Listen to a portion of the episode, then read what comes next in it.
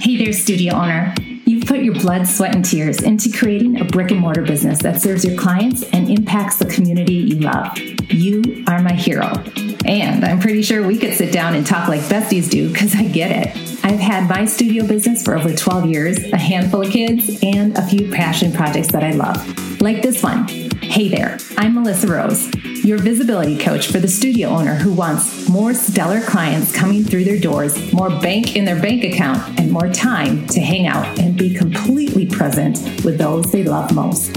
In this podcast, we're going to share the nitty gritty of running a successful studio business, sharing stories, talking strategy, and learning practical tips that leave you inspired, empowered, and equipped to create your epic life every single day. So, if you're a dance studio, yoga studio, Pilates studio, or a fitness boutique studio, you are in the right place. Add some kiddos into the mix and maybe a life partner, and I call you a rebel woman. Ready to dive in? Let's get real. Hey there, rebel women. How are you?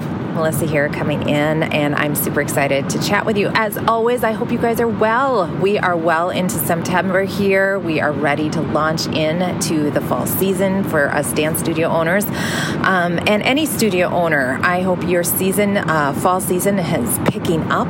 And that is a key word here because um, I have been chatting with people throughout the summer and summer is always a bit of a lower enrollment for studio owners.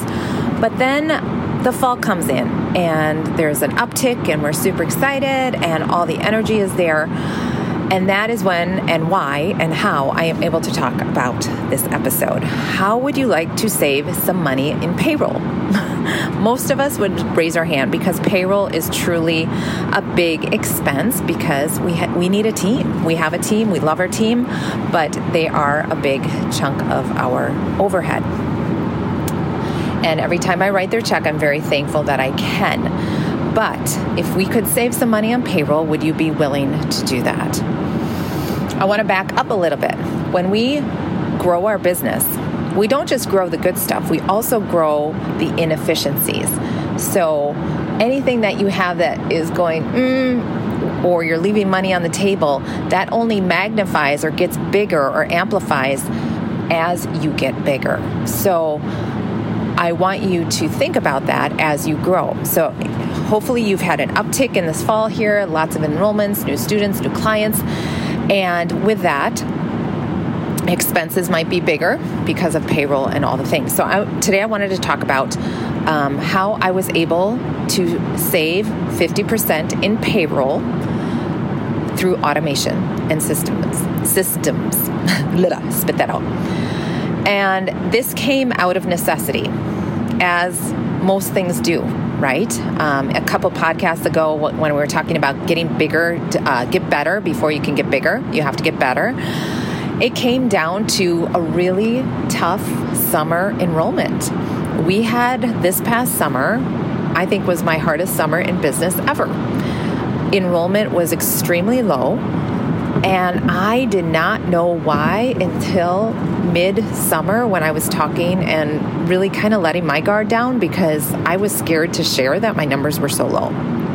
I felt like a failure.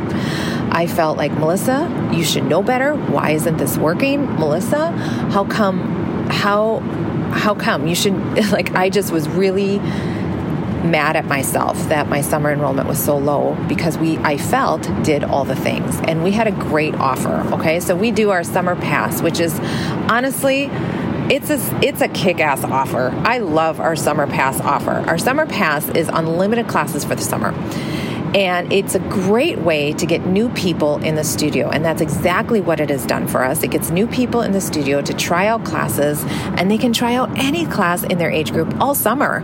And then, you know, figure out what which one they really like and then enroll for the fall. So that has worked for us. Okay, we've done it and this was our third summer doing it. Parents love the flexibility. Um, I personally like it as a teacher because then I can teach technique, and every class is like a mini master class. Okay, so the prep work is very minimal. You don't have to worry about choreography. Uh, you can focus on three or four steps throughout the class and just let these kids have fun, right? Students have fun. Well, this summer we had uh, two thirds of what we normally have. And I was expecting at least a third growth, okay? And we only got two thirds of what we had last year. So I was like, whoa, what is going on? And at first I thought it was gas and food prices and just the, the economy, which it could be, part of it could be. But then, as I was talking to other studio owners and other people who have summer events, their numbers were low too. And I think, you know, I would love to have a conversation with you. Did you, A, did you experience this in your summer uh, business? Um, we felt that this was the first real summer that everything was open and people were free to move it, move around the country. So they did. They said, "We're out of here. We're going. We're traveling. We're doing the things because we can." So um, I think that's what it was. And just people were out and about. Even though we have this great offer of flexibility and you just come when you can, you know, um, it is what it is. So, so I needed to figure out what I was going to do because I had these classes, I had people enrolled, but I didn't have enough to pay the staff that um, my my staff. So I had to let some teachers go for the summer, and I ended up taking classes on. And then my admin offered to work for free because she she's because it was at a point where it was just I was like, holy cow, this is this isn't good, right? And I said, no, that's not an option. You're not going to work for free. However, would you take the month off? Because I then I got started to I started thinking we can we have a lot of things that we can do on autopilot or get programs so that that it's automated. And July is our slowest enrollment month right? So June we were enrolling a lot for our summer. And then July is a slow enrollment month for the fall. And then August it picks up again. So if we can get things tight and clean and if you can make a list for me of things that do have to get done that can't be automated, which was like a half of page. Like it was very minimal of what needed to be done that wasn't automated. Huh, I think we can do this. And then I got thinking, my social media person, same thing. All that can be worked ahead so that she could technically have July off. So I was able to save 50% on payroll for July by being super intentional about getting things systematized and automated so that no balls were dropped. I will say a couple balls were bounced, but they were not dropped because I had to pick them up, right? So, meaning I was in charge of those balls and I did bounce one. But they weren't they weren't life, they weren't huge, okay? So, what what was really cool for me was to see that that can be done. And now in the future, like can we do more of this? Can we do um, could I do this every July and say, you know what, let's get everything system um, ready so that you can take July off and and not even look at the dancing house information. Like just check out for a month you know, these are people that work part time, they have families. How cool would that be? And better yet, how cool would it be to say, you know what, take the month off, but I'm still paying you? That's my goal, is to be able to do that for my team. You know, think of it as a bonus.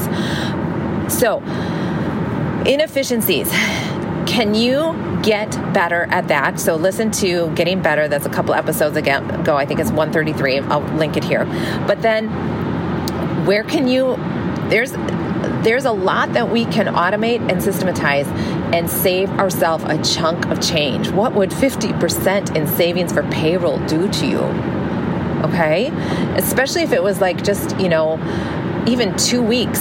You know, I needed Karen by the end of July because enrollments were starting to pick up for August. And I, I was tempted to say, I need you. I need you. There's a lot going on. But I'm like, nope, I can do this. I can I can do this. Um, I was just afraid I'd mess up her systems because she's very good about her systems.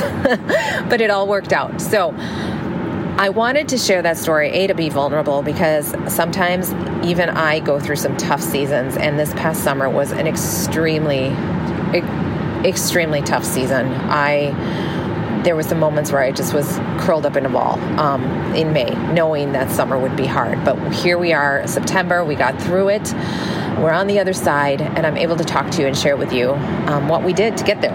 Okay, it wasn't perfect. Um, it's not ideal to say to a teacher, "I'm sorry, I can't, I can't have you. I, I, I can't pay you." So I had to let a couple teachers go, which means I had to pick up the slack, which is not ideal. I was teaching a lot of hours. I was actually doing the thing, um, but it's what needed to happen. And um, sometimes we have to do what needs to happen to get through it. So.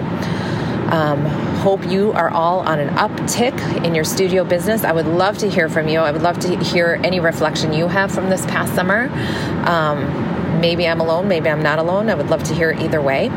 And if you are here and listening for the first time, or maybe you've been listening for a while, I would love for you to scroll down in your Apple Podcast app and leave an honest rating and review. Um, we haven't had any in a while, and I would just love some reviews uh, just to know if this is resonating, um, any feedback, or you can hit me up on Instagram, Brick and Mortar Visibility, and DM me. Let me know what you think, what you would like to hear more of. Um, I'm here. I'm here for you to share my story of being a studio owner to help you, okay? To help you and um, not feel alone because sometimes it is it is kind of lonely, isn't it? Um, it's not like chiropractors or um, you know in our town at least i pick on chiropractors because I, ha- I have so many friends that are chiropractors but i feel like there's one on every block. Um, so they can you know talk with each other or in the next neighborhood where dance studios or studio owners you're very you know there's only a few of us in a town at one time and um, you know usually we're competing against each other and not maybe talking to each other. So to to um, have somebody else to talk with um, is always helpful. So i would love to hear from you and love to uh, see what you're getting out of this. So please, please share. All right, enough babbling from me. I hope you guys have a great week. Thanks for tuning in, and we'll hear from you or chat with you next week. Same time, same place. Peace. Bye bye.